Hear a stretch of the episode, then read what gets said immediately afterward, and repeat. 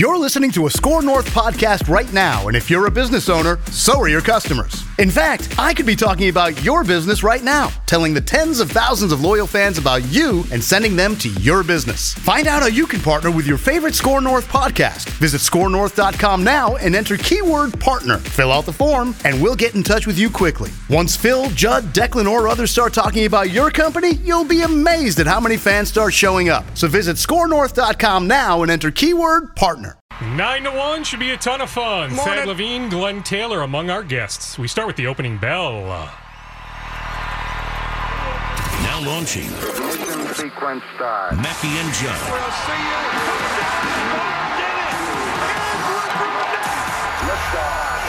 We get things rolling with the opening bell. Want to ring the bell? The big thing is, you know, not to change, to concentrate on the improvement. And so uh, we have to put the work into this. We want to keep getting better all season long. You know, it, I think that if you start uh, taking shortcuts, the results aren't going to be good. And obviously, there's a lot of work to be done. This will be a great test for us. Uh, if we're looking back at, you know, uh, what happened here, we won't be ready for what's coming. That the voice of Wolves coach Tom Thibodeau. Good morning, everyone. 858 here on 1500 ESPN from the TCL broadcast studios.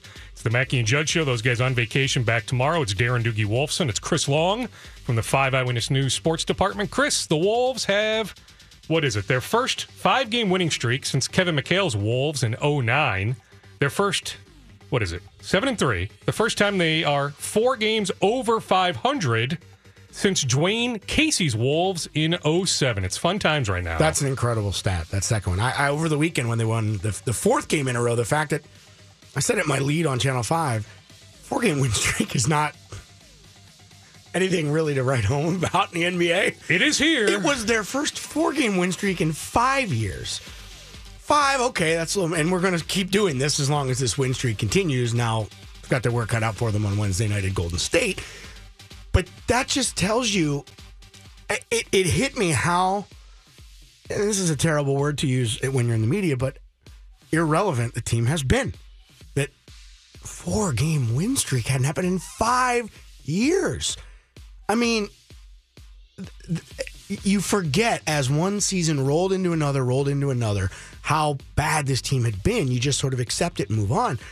Now, conversely, I sort of disagree with with what Tibbs is saying there.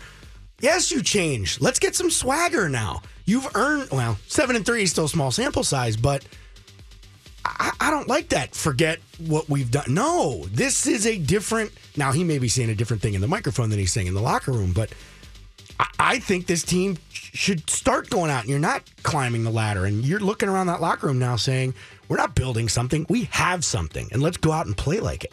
How about validate this run with a win Wednesday? You mentioned it at Golden State. Now be careful. I don't know if you saw some of the things that John Wall and Bradley Beal said Yeah. before the Friday Wizards Cavs game. Yeah. Then LeBron James goes out and scores, what was it, 57 points. Yeah. So be careful. But what about winning on Wednesday? How much fun would that be? And there, I don't think Golden State, whether it's they're now the San Antonio Spurs, where they're going to kind of have a governor on their engine during the course of the regular season and turn it on when they need to, but they haven't been as razor sharp so far this season as they've been in the last two.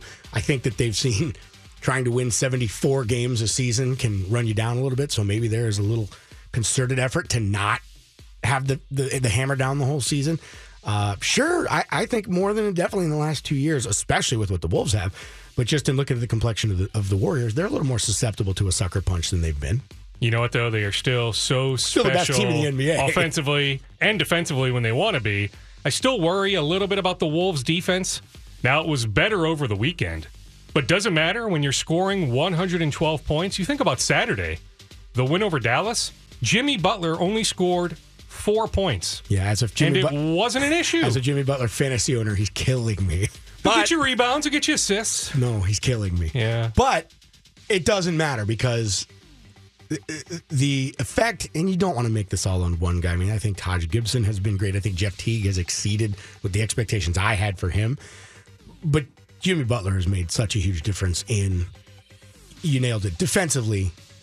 The, the Wolves haven't had an, a defensive identity since Kevin Garnett left town the first time. I think they finally have this defensive identity. And if that's going to be his role and that's what he's going to do, and he can score 13 points last night and they win going away at the end, I, I that's certainly a situation that you would like if you're a Timberwolves fan. How about seemingly it's an egoless Jimmy Butler? Yeah. It doesn't look like he needs his. And that was the or tag. wants his. That It's not was- like he's taking all these crazy shots. Right. He doesn't care. And that was the whole fear when he came here. Well, if Butler tries to take over, does Uh-huh. that stunt the growth of Karl Anthony Towns? Not going to be a problem. How about Jeff Teague last night? Yeah. Three after three, a wizard with the ball. I mean, heck, I still miss Ricky Rubio. I root for Ricky Rubio to succeed in Utah. I'm a Ricky Rubio fan, but I got it at the time. Yeah, yeah. The way Tibbs wants to play, we are now seeing that. I mean, outside of that first game in San Antonio, when Teague was just destroyed by Murray, the young point guard Murray, Teague couldn't play on ball defense. Outside of that game, opening night, Teague has been really, really good. I mean, I don't want to lean too much on the big three stats, but when you look across the board and, and you've got, what was it last night? Three guys double doubled. Two nights ago, I think it was it's also three. I mean, guys. Teague got a double double in the first half, or maybe a- it was nine assists. It was just about a double double. and you don't want to put too much stock on just the big three stats, but I- mean, the fact that these guys are getting contribution from everywhere. Gorgui Dieng has reinvented himself. He all of a sudden, what, do you have 11 rebounds last night? It- this is the team you hoped that they were assembling when you looked at this roster. And so far, no one has been disappointing.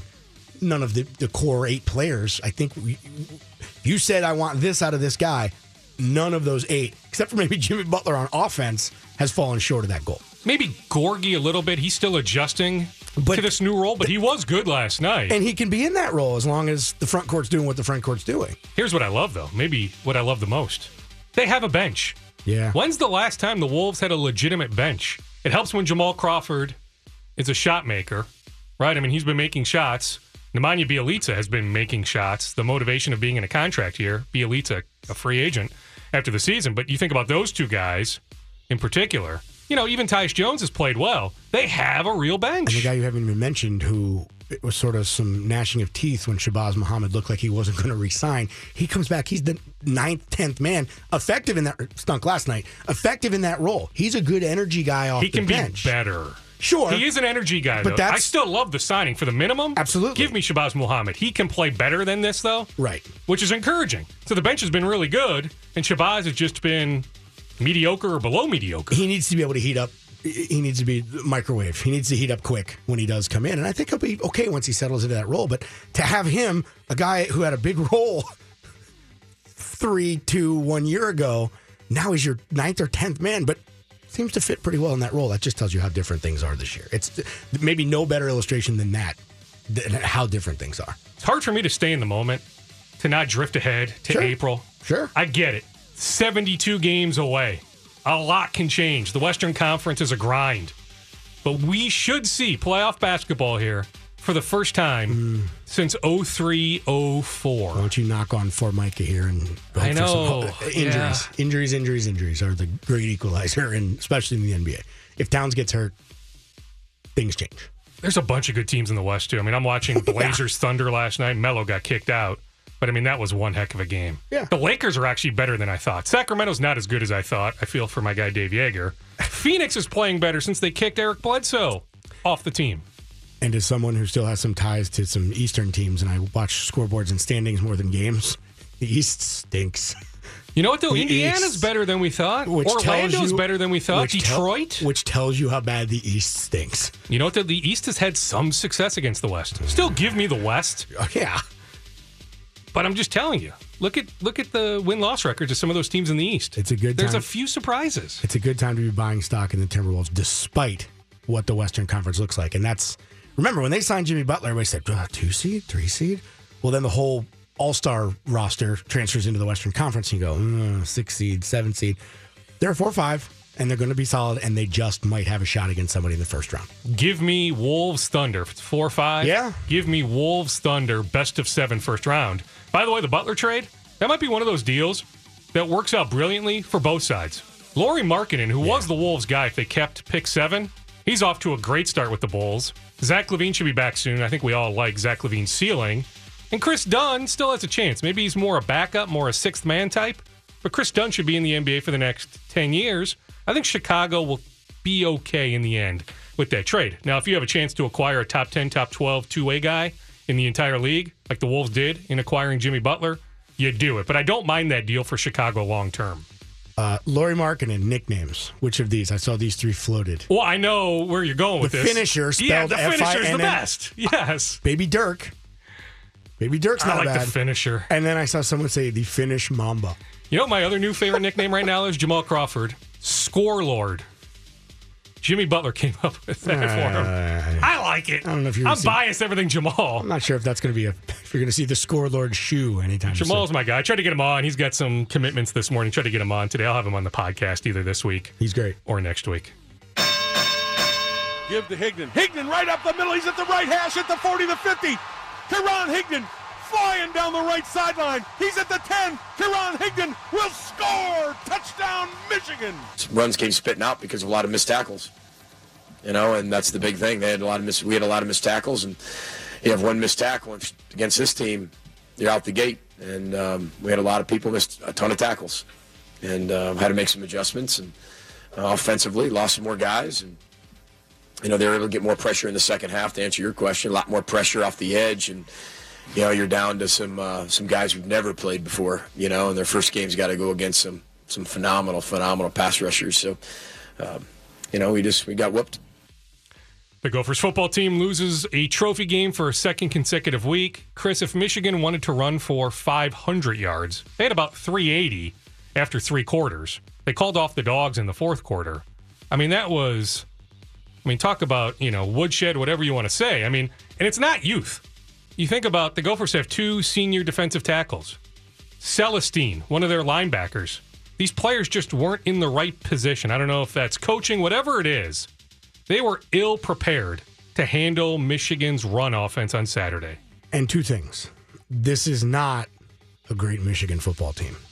They, you lost by 23 points. They That's- might beat Wisconsin though. You lost by 23 points. That's not a blowout. Despite what your mm-hmm. eyes would despite what your eyes would tell you. And I was watching that game with everybody else and by the end of it it just they were the you know, the, the heavyweight that somehow stayed on their feet for 12 rounds but ended up looking like Rocky at the end of Rocky 1. I mean, it was not a blowout. Despite what your eyes tell you. The scoreboard 23 points, but this is not a good Michigan team. Should have been 26, by the way, or 20 or 19. Why Fleck took the field, goal Field at 33 7. I mean, it's not like that's among the top talking points off that game, but I'm not quite sure what Fleck was doing there. Here's the thing you're talking about because the, the the eye test tells you every time I'm you know I'm doing something on Saturday and I have the game on and every time I look up somebody in blue is breaking free and running for 65 yards. Problem here is the offense is a disaster. And I there's a list of reasons why. The Gopher offense is an absolute disaster. They they had 112 yards in the first quarter of the game and they ended up with 164 yards That, how you 50 yards in three quarters of a college football game that Michigan D is not elite. Just gonna, that was an accident. Might be there you go. close, though. That defense is pretty good. They're not great. They're not great. The fact that 50 yards in three quarters of a Division One FBS football game is not okay. So again, your eyes would tell you, and you saw the highlights we ran on Channel Five or what they were talking about on BTN. Yeah, you miss a few tackles, and these two running backs run for a combined 391 yards. If your offense does anything, anything, throw two more touchdowns on the board, convert that field goal into a touchdown, and score one more, at least you're in the game despite the fact you're just getting crushed by these two running backs. Sure, but you were never winning that game. Agreed. Here was the head scratcher. They had the early touchdown drive. That was an impressive drive. So I thought, And they threw- okay. and they threw the ball one time. I know, but Yeah. you did that. You'll do that again. Right. Or multiple times throughout the course of the rest of the game. And yet, Right. they didn't. I mean, did they have any yards in the third quarter?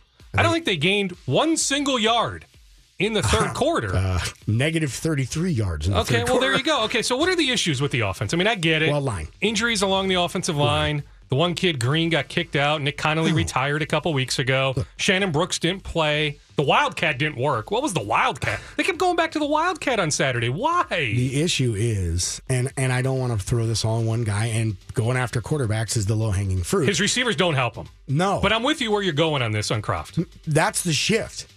Michigan basically after that first drive or the first quarter, well, all right, we're just going to make them try to throw the ball. And they didn't.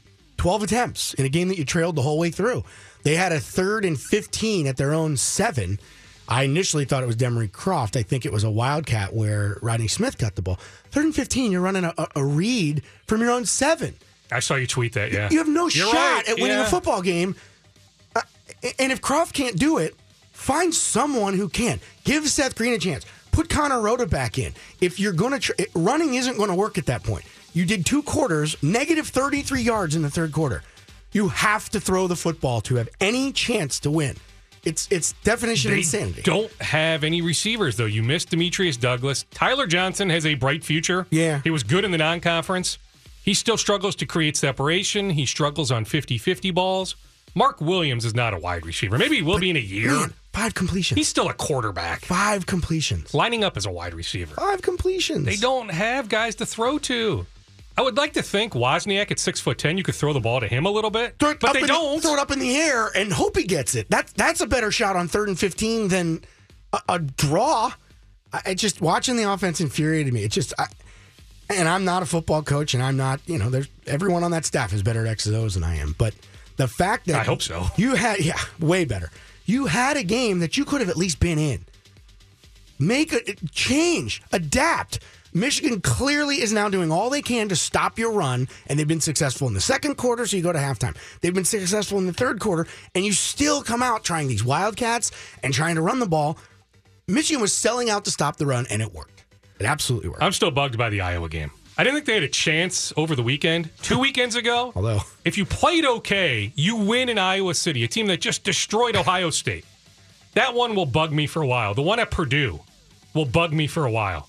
The Yeah. Michigan loss won't bug me. those are the games that are going to cost you a bowl. Losing at Ann Arbor is, is not the game. What do you mean? They are cost you a bowl. favored against Nebraska. You get to five wins with their APR. I just noticed that. today. Watch, they will go to a bowl game with five victories. I just noticed that yesterday. They're fifth in the FBS in the APR, the, the edu- and I think yeah. Two of the teams ahead of them are going to get in, and the other two are not going to get to five wins. So they are going to be at the top of the list if any five win teams get in, and because there's 700 bowl games, they're going to. So Gopher fans, adjust your barometers because you're right. They're not two wins away from a bowl game. They are most likely one win away from a bowl game. And they, Nebraska is horrible. You should win that game at TCF Bank Stadium this week. I mean, Northwestern's better than we thought they were going to be. I don't think you're winning that game. Right. And you're not beating Wisconsin, but you can beat Nebraska. You can get to five victories by beating Nebraska. How crazy has the Big Ten become that we're saying a Gopher team that hasn't really done much has a good shot and is favored to beat Nebraska, and that may put them into a bowl at five wins. I know. College football. Here's all I care about, though. At least PJ Fleck gets this. He needs to fix the quarterback spot. They've Yeah. offered numerous kids but- a JUCO, a Boise State commit. They need to fix the quarterback spot. Fleck gets that. Trust me. When's the last time the Gophers had a quarterback drafted? PJ Fleck gets that. That's in large part why PJ Fleck is here. Now you have to find that guy. You have to develop that guy. But at least PJ Fleck gets that. All right, hang tight, Chris. Nine fifteen here on fifteen hundred E ESPN, the TCL broadcast studios. It's Doogie. It's Chris Long. It's Dave Harrigan. We're in for Mackey and Judd. We can take some calls. Steve and Bill are on hold. They want to talk Gophers when we come back. Plus some other leftover stuff from the weekend we didn't get to. The Wild Gophers hockey. Then Kevin Seifert is on at nine thirty. So lots to get to in this nine a.m. hour. Mackey and Judd are back Put down the sports page and listen. on E 1500 ESPN. We were able to create some things in the second half here and there, first half here and there, but there's no consistency. There's no flow to the game. Uh, every time we get a flow going, or somebody gets hurt, or somebody's coming out, or or um, we we didn't have many penalties, which is good for another another week. Um, but then we have the you know the sack fumble. Um, you know that hurt us. There were two drives, I think, in the uh, first or I can't remember first or second half. I think first half uh, where we did get the ball at the 50 yard line, had a really nice field position, and we didn't get anything from them. That the voice of Gophers football coach PJ Fleck. Welcome back to the Mackey and Judd show. Those guys are on vacation back tomorrow. It's Darren Doogie Wolfson. It's Chris Long from the Five Eyewitness News Sports Department. We'll get to some uh, leftover weekend items in a second. Kevin Seifert about 12 minutes away, but Steve is patiently on hold. He wants to follow up on our discussion from the last segment about the Gophers Michigan game, specifically the late field goal. Good morning, Steve. Good morning. Thanks for taking my call. Absolutely. real quickly. Listening to him whining about not capitalizing on this and that. He's the coach, right? They're going backwards. And I get it. They don't have talent. He doesn't have his players. I get all that stuff. But they should be improving, right? And I don't see him improving. That's number one. Number two, the late field goal, it just speaks volumes to this guy's character, in my opinion. There is absolutely no reason to take that field goal other than to kind of throw up a fraudulent score that looks better to these, you know, bowl guys that are going to, you know, hopefully get you in with a five win year. And, and it also kind of shows me let's say that was 33 to nothing, right? And this guy drives down, and it, it tells me with a minute left, he would have kicked a field goal just to break the shutout. And I, I think that speaks volumes about a coach's character, about what he's willing to, you know, kind of show to his team. And I, I just, I'm just kind of curious, what, what are your thoughts about kicking that field goal? I thought it was absolutely gutless and sends just a, a horrible message to your team as a leader. Uh, I'll hang up and listen. Thanks. All right, thank you, Steve. Thanks for the call. I can see both sides of the argument. I mean, what PJ Fleck would tell you, and I didn't hear him discussing it specifically, but you get all the way down there. You've been taking punches the whole day. Let's put some points up. Let's let's at least get out of here. Uh, you know, let's exhale a little bit if we're not going to fully celebrate a touchdown. But my argument is with you. What do you have to lose? Punch it in. You're going to feel a lot better on that flight home, marginally, but a lot. You'll feel better on the ride home. Punch that touchdown in. You know, hey, look, we we we kind of got off the mat there late. And if you fail, well, all right, we went down swinging. But I do see Fleck's point. You don't want to have, as your guys have been just taking punch after punch after punch, another drive stall. So you take your three and you get out of there. I, you know, I, I can't say what I'd have done in his position, but I can say watching the game, you would love to see, you know what? Go for this. Go for this, man. I would have gone for it. I'm not losing sleep over the decision to take the three. Yeah, that's way down it's the. The Tim Brewster defeatist attitude. Score, Remember Brewster back last. in the day? Score last, right? Yeah. They scored last. By the way, that put the game over. Well, somebody made the joke. He should have just done Lane Did somebody Kiffin. on the coaching staff have the over of, what was it, 41 and a half or 42? Yeah. Should have just made the Lane Kiffin statement after the game and said, I yeah, saw his tweet. We, we figured we'd help everybody out a little bit. we wanted to make sure we got the over. Yeah, Lane Kiffin, if you missed it, when was it? I think they played on Friday. They did. Where does he coach? Florida Atlantic or FAU, International. Yeah, I think one it's Florida the Atlantic. two. It doesn't matter who they played, but yeah, game Friday night, Right. and they took a safety on Which- the last play of the game, Which was, which screwed up the point spread. but it was okay strategy. yeah, it was fine. Yeah. Um, somebody said they wonder if the NCAA will, because they are so worried about, like, even that he broached that he was aware of what the spread or the uh, the over the spread was. well, of course he was because he tweeted it. Well, he's Lane Kiffin, like right. So they wondered if there wouldn't be some recourse. But yeah, team takes the safety. Basically, eh, he could have punted, but took the safety and changed the spread. And he said, "Yeah, I had to keep it interesting. You know, we know everybody's watching on Fridays." So anyway, I, I mean, go for it. I- but again, there's other things that bug me. Now, I fully get they are down so many guys. You think about all the guys from last year's team that are gone. and they were already thin. Pirsig, Wolitarsky, Myrick, you know, the Ekpays along the defensive line. You know, Gaelin Elmore transfers. Mitch They lost a couple other offensive Mitch linemen to transfer. You would take Mitch Leidner. You would take 2016 Mitch Leidner absolutely right now. Yeah. You definitely would take 2014 or 2015 Yeah. Leidner. But yeah, I mean, of Leidner's years, last year was the worst. You would still take 2016 Mitch Leidner. So go up and down the list. You think about the guys kicked off the team. Rightfully so, but KiAnte Hardin, Yeah, those are Ray Buford. Those would be your losses. starting cornerbacks Yeah. right there. Yeah. Antoine Winfield Jr. hurt. Demetrius Douglas hurt. Your starting right tackle from Red Wing, Nick Connelly, retires because of concussions. So talent wise, they are suffering. I get it. I'm not quite sure a lot of Gophers fans get it. This is such a different team because a lot of Gophers fans, casual fans, will say they won nine games last year. What the heck is this? They might not even get to five this year. How do you go from nine to four or five? How does that happen? injuries, graduation, and transfers. Exactly. But I don't how. think everybody understands that. And I think a lot of people are piling on PJ Fleck because his demeanor opens him up to it, and he's okay with that. How about some of the players on the other team mocking the row the boat? Did you see Well, that in happen. Iowa? That's going to happen. and then Michigan. forever. Classic. Yeah, that's going to happen forever. I Well, mean, yeah, you welcome it when you're that vocal about something, even though most people don't understand the origin of row the boat. right. You know, him losing his son and all that. You know, if you're an opposing player, you just think, "Oh, row the boat. I'm going to mock the you know what out of this." I would 100% do that if I was on Yeah, one oh, of yeah. the other teams. yeah. I'm not. Everybody's off. The shine is off PJ Fleck, and I get it. Look, this year zero thing he came up with, which is genius, is real. He's right. He knew, Don't get me going on year 0 I'm with it's you, not year zero. but he knew this was coming. He prepared. Now, Yes, not at first. that, yes. he prepared. Well, he didn't prepare everybody for it because in one sentence he'd be talking about year zero, and we've got a lot of work to do. and the other one, he's talking about we're gonna win. We're gonna compete for Big Ten titles. Well, I mean, what So was his number one hear- talking point, though? Fans 2018 what they want to recruiting, 2019 recruiting. and he's right. He's right. But some of the other stuff overshadowed him talking about 2018 recruiting class, 2019 recruiting class. He'll talk about that, but then he'll say, "But we're going to win a Big Ten title." A fan is going to hear, "We're going to win a Big Ten title." he also says, dot, dot, dot, I don't know when, Right. but it'll happen. I, It I might am, be seven years from now. I am still. It may be never. I, I am still. I'm still buying PJ Fleck's stock. Absolutely. I am still preaching. You got to give this guy time. You have to. Mm-hmm. Uh, look, Jerry Kill didn't start off great. Now Jerry Kill didn't get you where you want to be, but he was certainly on the way there. Hey, New Year's Day bowl game. Even if there was a lot of luck and Asterisk, circumstance, asterisk, yeah, well. Barry Alvarez on the committee helped, But, he was on his way. If you would have given Jerry Kill another four year cycle, Mm-hmm. another full recruiting cycle to build on that, I who knows? Who knows? Uh, and In I was Big not, Ten West, I'm with you. and I was Give not- me the Big Ten West. I was not Jerry Kill's biggest supporter. I had a lot of problems with things that Jerry Kill did, and that's an unpopular opinion in Gopherland, and I'm okay with that.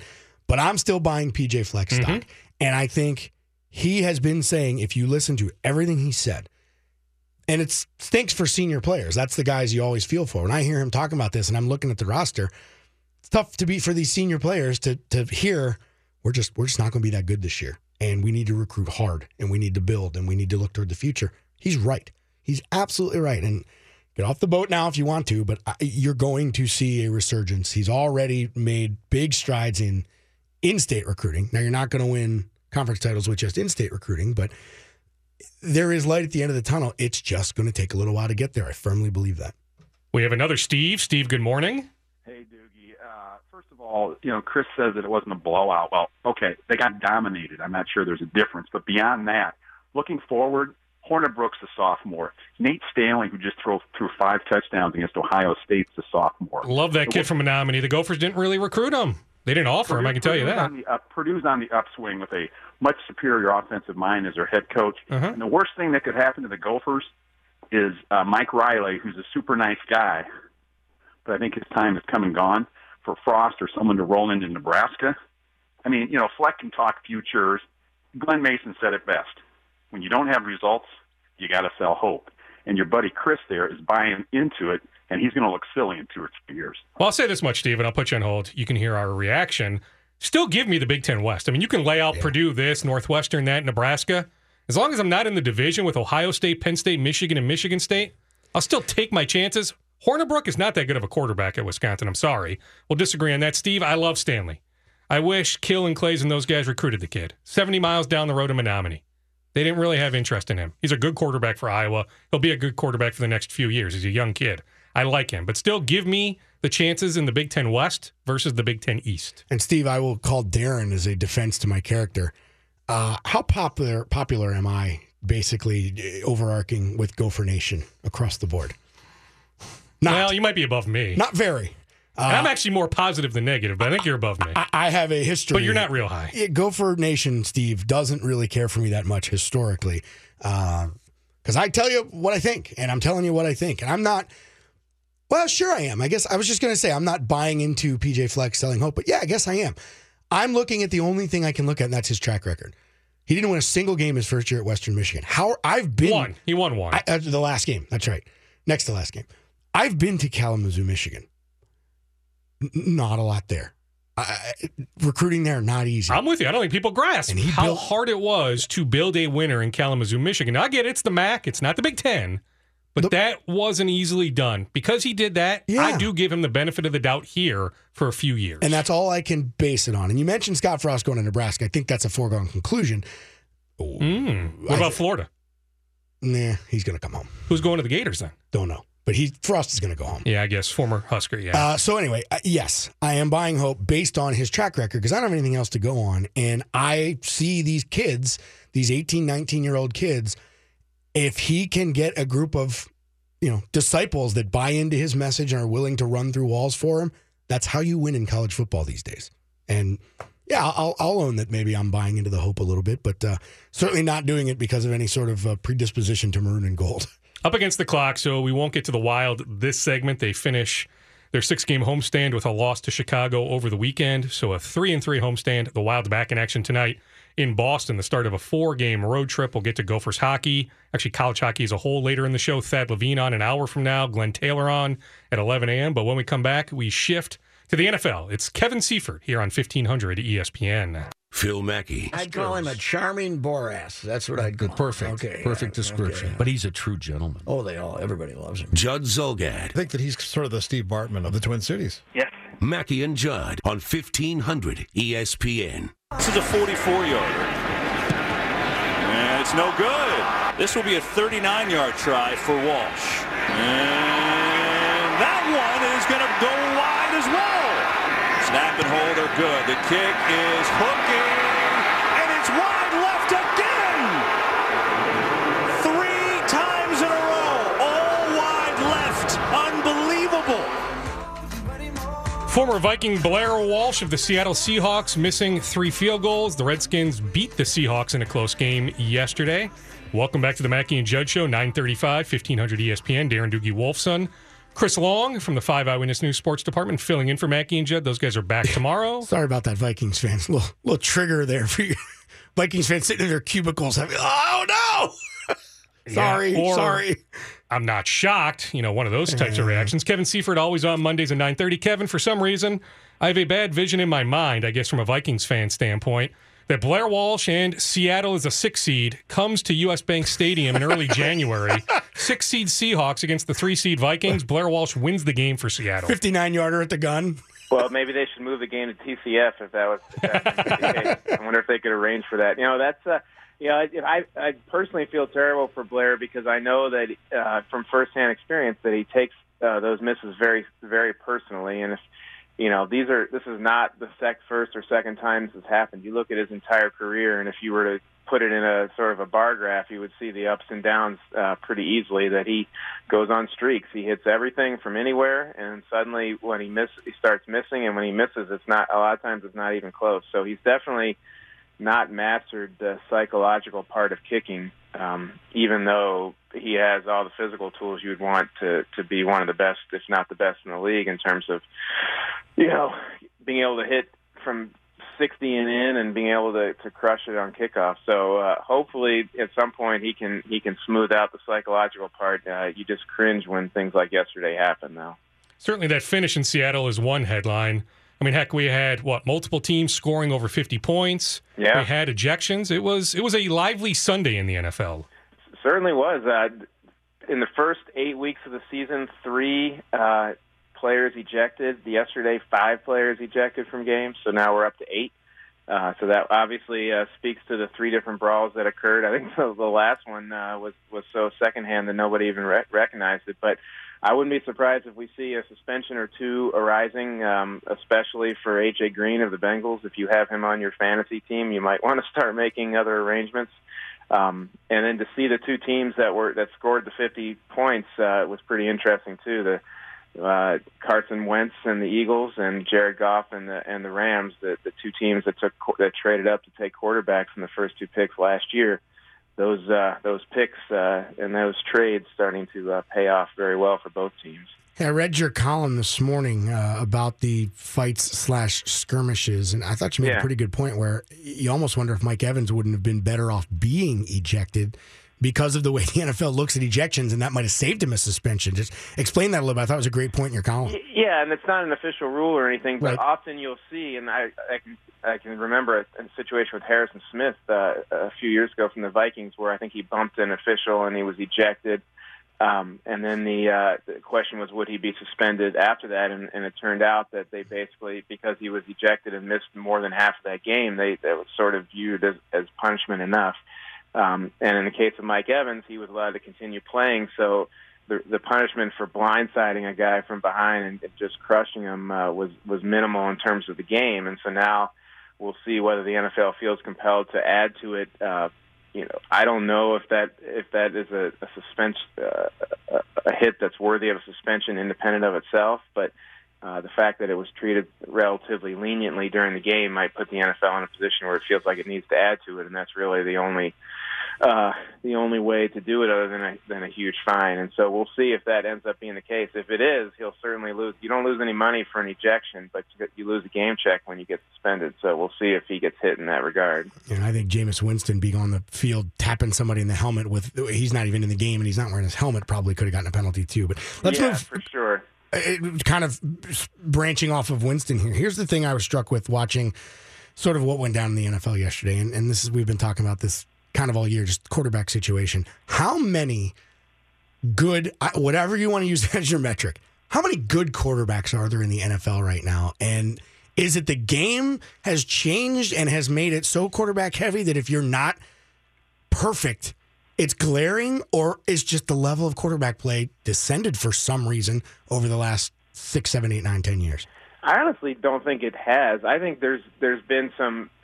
If if there's been any uh, descent, it's been in the depth at quarterback, and that when a team loses its starter, whether it's an All-Pro guy like Aaron Rodgers or whether it's you know somebody on the on the lower end, the the, the gap can often be really noticeable. I mean, you you see we've all seen teams over the years when their starter gets hurt and the next guy up, whether it was when Peyton Manning got hurt in Indianapolis or or if, if something should happen to an Eli Manning or, or or whatever over the years, there's there's not anybody um, close to being able to replicate uh, what the starter has done in a lot of places. Sometimes you see it happen. You know, Dak Prescott got on the field, and all of a sudden Tony Romo's out of a job. But if there's been any descent, I think it's the depth of quarterback play, and and the explanations typically are that uh, they run different schemes in college, and there's no development process anymore uh, as there used to be, whether it was NFL Europe or longer off seasons. And so we're not seeing that. We're, we're seeing a drop in depth. I think is a fair thing to say. I don't know that that we um, are, have seen a descent in terms of the starting quarterbacks. Um, you know, it's there tends to, and this gets into the larger question of just quality of play. There, if you go back in the archives, you will find complaints about the quality of quarterback play throughout NFL history, probably, and the same in terms of quality of play. I think there's always been tiers of quarterbacks that you've always had the Montanas and the, um, you know, and the Tom Brady's and the and the Aaron Rodgers that that kind of are way above the pack, and you've always had teams that that are struggling there and struggle for a long time. I mean, I don't think the Cincinnati Bengals had a very uh, good quarterback uh, other than between Kenny Anderson and, and Carson Palmer, and that was a what's that a, a 25 or 30 year uh, uh, stretch there, and so there. I don't know that there's been a dramatic drop. It's we see so many more games now through direct ticket and through online highlights that we see the bad quarterback play probably a lot more than we used to, but by every statistical measure, quarterbacks as a whole are playing as well or, or better um, than they did historically. Was it a good Sunday in any regard, Kevin, for the Vikings? I mean, the Rams win, the Panthers win, Eagles got the Saints win, the Eagles Cowboys in their win. Sails. Even the Redskins. I mean, I guess heading into this week's game, the Redskins now have some mojo after the win against Seattle. So I guess if Yeah. you're a Vikings fan, it was not a good Sunday.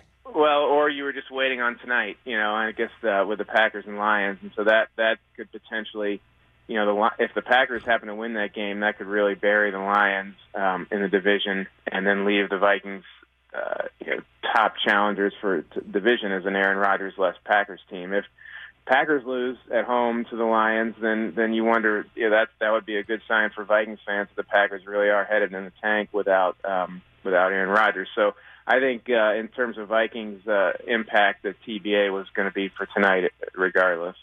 I mean, I'm still looking at November 19th, though, Rams Vikings at US Bank Stadium. That Yeah. game having all sorts of playoff seed implications.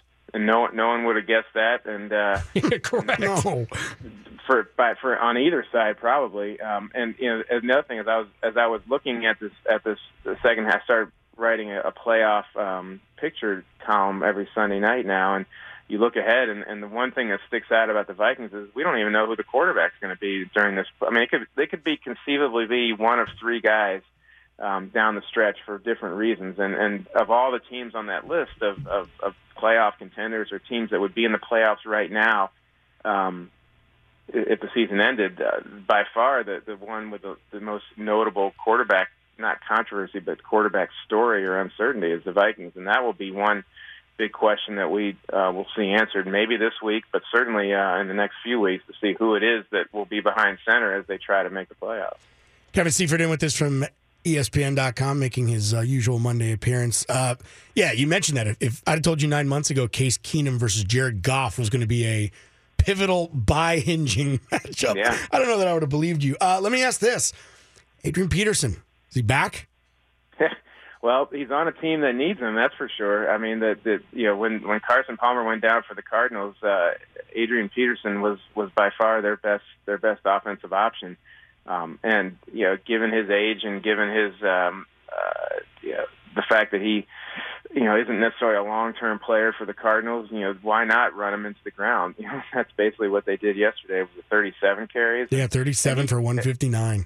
Yeah, and and he may not be in a position where every time he gets the ball, he's a threat to go 60 yards, but he, uh, I think, is still proving that once you can, if you can work him into a lather over the course of a game, he will he can be productive for you. But I would also note, and I was looking at that before the game started, the 49ers run defense is one of the worst in the league. So if you were a fantasy player, that was a pretty good bet that uh, that that Adrian would be able to at least run up some yards. I don't think he scored, but he would at least be able to run up some production against that defense. If you're game planning, if you're the Cardinals and and and Drew Stanton is your quarterback, and you're game planning to play the 49ers, you're running the ball a lot.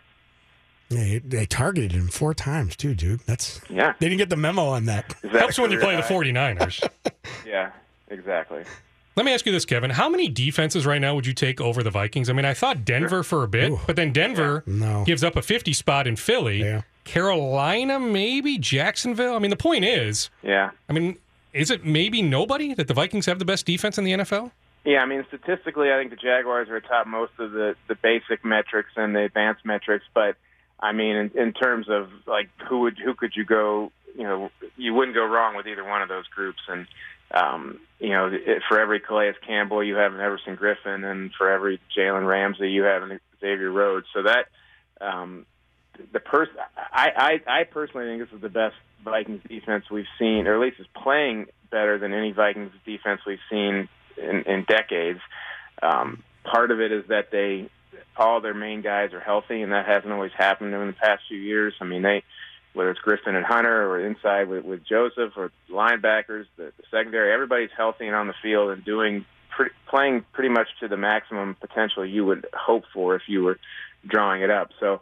I think it's a, it's a pretty good uh, competition there for between the Vikings and, and Jaguars, but um, when you look at, especially you look at the NFC and you say who is what what asset is at playing at its highest level, you might say the Eagles offense and the Vikings defense, and, and it might be hard to, to for anybody, any other teams, uh, individual side of the ball to rise above that. Kevin, thank you so much. Okay, guys.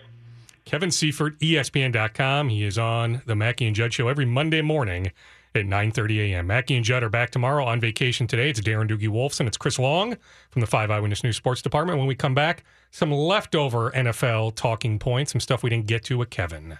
The Mackey and Judd Show rolls on And now for the main event. on 1500 ESPN. Want to win a 55 inch TCL Roku TV? Well, you join Phil Mackey at Corner Bar in Minneapolis from 11 a.m. until 1 this Saturday for the ultimate college football viewing party with Dos Equis. You can enjoy an ice cold one and register to win that brand new TV. Put game day over everything this college football season with Dos Equis, the official beer sponsor of the college football playoffs. More details at 1500ESPN.com. Dave, I saw they let you out of the cage last week. You were doing one of those promotional deals. I did. I was down in Mendota at Lucky's 13. It was very festive. It was packed. Those are good spots. Oh yes, a great spot. like and uh, there was a wild game on, little NFL, and yeah, it was like Navy and somebody college football. But hey, it was a wild night for sports. My old neck of the woods. Henry Sibley spent a lot of time partying in Mhm. Mendota. Yes. Wasn't sober very often in Mendota, but my memories of Mendota are plentiful. it was a good time in Mendota. Not Mendota Heights, Mendota Heights too, but Mendota, right down Highway 13. Welcome back to the Mackey and Judd Show, 953 here on 1500 ESPN. We're live from the TCL broadcast studios. It's Darren Doogie Wolfson. It's Chris Long. All right, one could argue maybe the Vikings were done a favor by Seattle losing. If you think Seattle's a team that could jump up to maybe a two seed type situation, win the NFC West. But the Redskins come back, they win that game. So now the Redskins, Chris, have some mojo heading into this week's game, Vikings at Redskins. So I'm wondering, are the Vikings getting the Redskins at a good time? Or no, just because the Redskins are coming off this this impressive win, but you look at all the injuries the Redskins have. You know, TJ Clemmings was at left tackle for the Redskins yesterday. Maybe the Vikings are getting the Redskins at a good time this week. I mean, the tough thing for the Redskins, and you kind of broached it here off off microphone we were talking about before this segment, but they have to be desperate. I mean, the Vikings. Kevin Seifert said it. If, if the if the Lions and Packers, I guess depend either way that goes tonight, somebody's going to take a step backward, and the Vikings are starting to look like there's some room for error in the NFC North. Well, the Redskins are on the other side completely. You're chasing the Eagles, who you're not going to catch. The Cowboys are just in front. They're getting better, and who knows what's going to happen with Ezekiel Elliott, which has become a complete circus. Um, they have to play desperate football, and it, they played like they are playing desperate football yesterday. There's no room for error for Washington. I was just looking at it. there's 11 teams in the NFC that are four and four or better, and Detroit is could get there if they beat Green Bay tonight. So there could be 12. Washington's among those sitting there. I hadn't realized I hadn't really looked at the standings that closely until just this morning. It's just unbelievable how much of a logjam there is, and I know we're only well, we said this last week. I was going to say only nine weeks in, but you know we're playoff races are starting to form here. And I think you can only, you know, if Detroit loses tonight, you only have really five teams in the NFC that are out San Francisco, the Giants, the Buccaneers, the Bears, and the Lions. Other than that, everybody else is still in it. And you nailed it. There are some teams, you know, did you think the Rams were going to be in that mix? No. Did you think that the Redskins were going to, this game the next week, this week, was going to mean as much to them as it appears like it does, where, you know, two losses for them, they're done from here on out. And, and, so are they catching? Are the Vikings catching Washington at a good time? Yes, in terms of you know, just you're coming off your bye week. They're coming off a hard fought game. They've got some injuries, but you know, I don't think a Mike Zimmer team is going to be prone to a letdown. Uh, but the stakes on this game are far higher for Washington than for Minnesota. If Williams, the normal left tackle, isn't back, Everson Griffen against T.J. Clemmings. Yeah, bet the over. Ooh, that would be fun. Okay. I forgot TJ Clemmings yeah. starting for Washington. Yeah, yeah, he started yesterday. Yeah, I mean, he yeah. must have been okay. I mean, I don't think Seattle had all these sacks. Now maybe they had a tight end over there, whatever. Although Niles Paul's another guy that's out. So they were down Reed, Crowder, Paul, Williams. Now some of these guys might be back this week, but I'm just thinking from that standpoint, personnel standpoint, you know, you're getting them at a good time. From a desperation standpoint, maybe not so much. Briefly, Vikings fans should root for who tonight? Do you actually root for the Packers? You want the Lions to lose? Yeah, because as weird as that sounds, because you don't think the Packers are going to be able to make a run. So just let's get Detroit out of there, I yeah. suppose. So I, I would think, strange as it sounds, I think you are rooting for the Packers. And then you tonight. play at Detroit on Thanksgiving, and they a, already won here. That's a knockout punch on Thanksgiving. If you set it up, if they lose tonight and you beat them at, in Detroit Thanksgiving, yeah, I mean the division race is over by yeah punch. December first. Right. All right, hang tight. When we come back. It's not a new topic, but I was at Mariucci Arena on Friday. I was blown away by what I saw. So we'll talk college hockey as a whole when we come back. It's 1500 ESPN.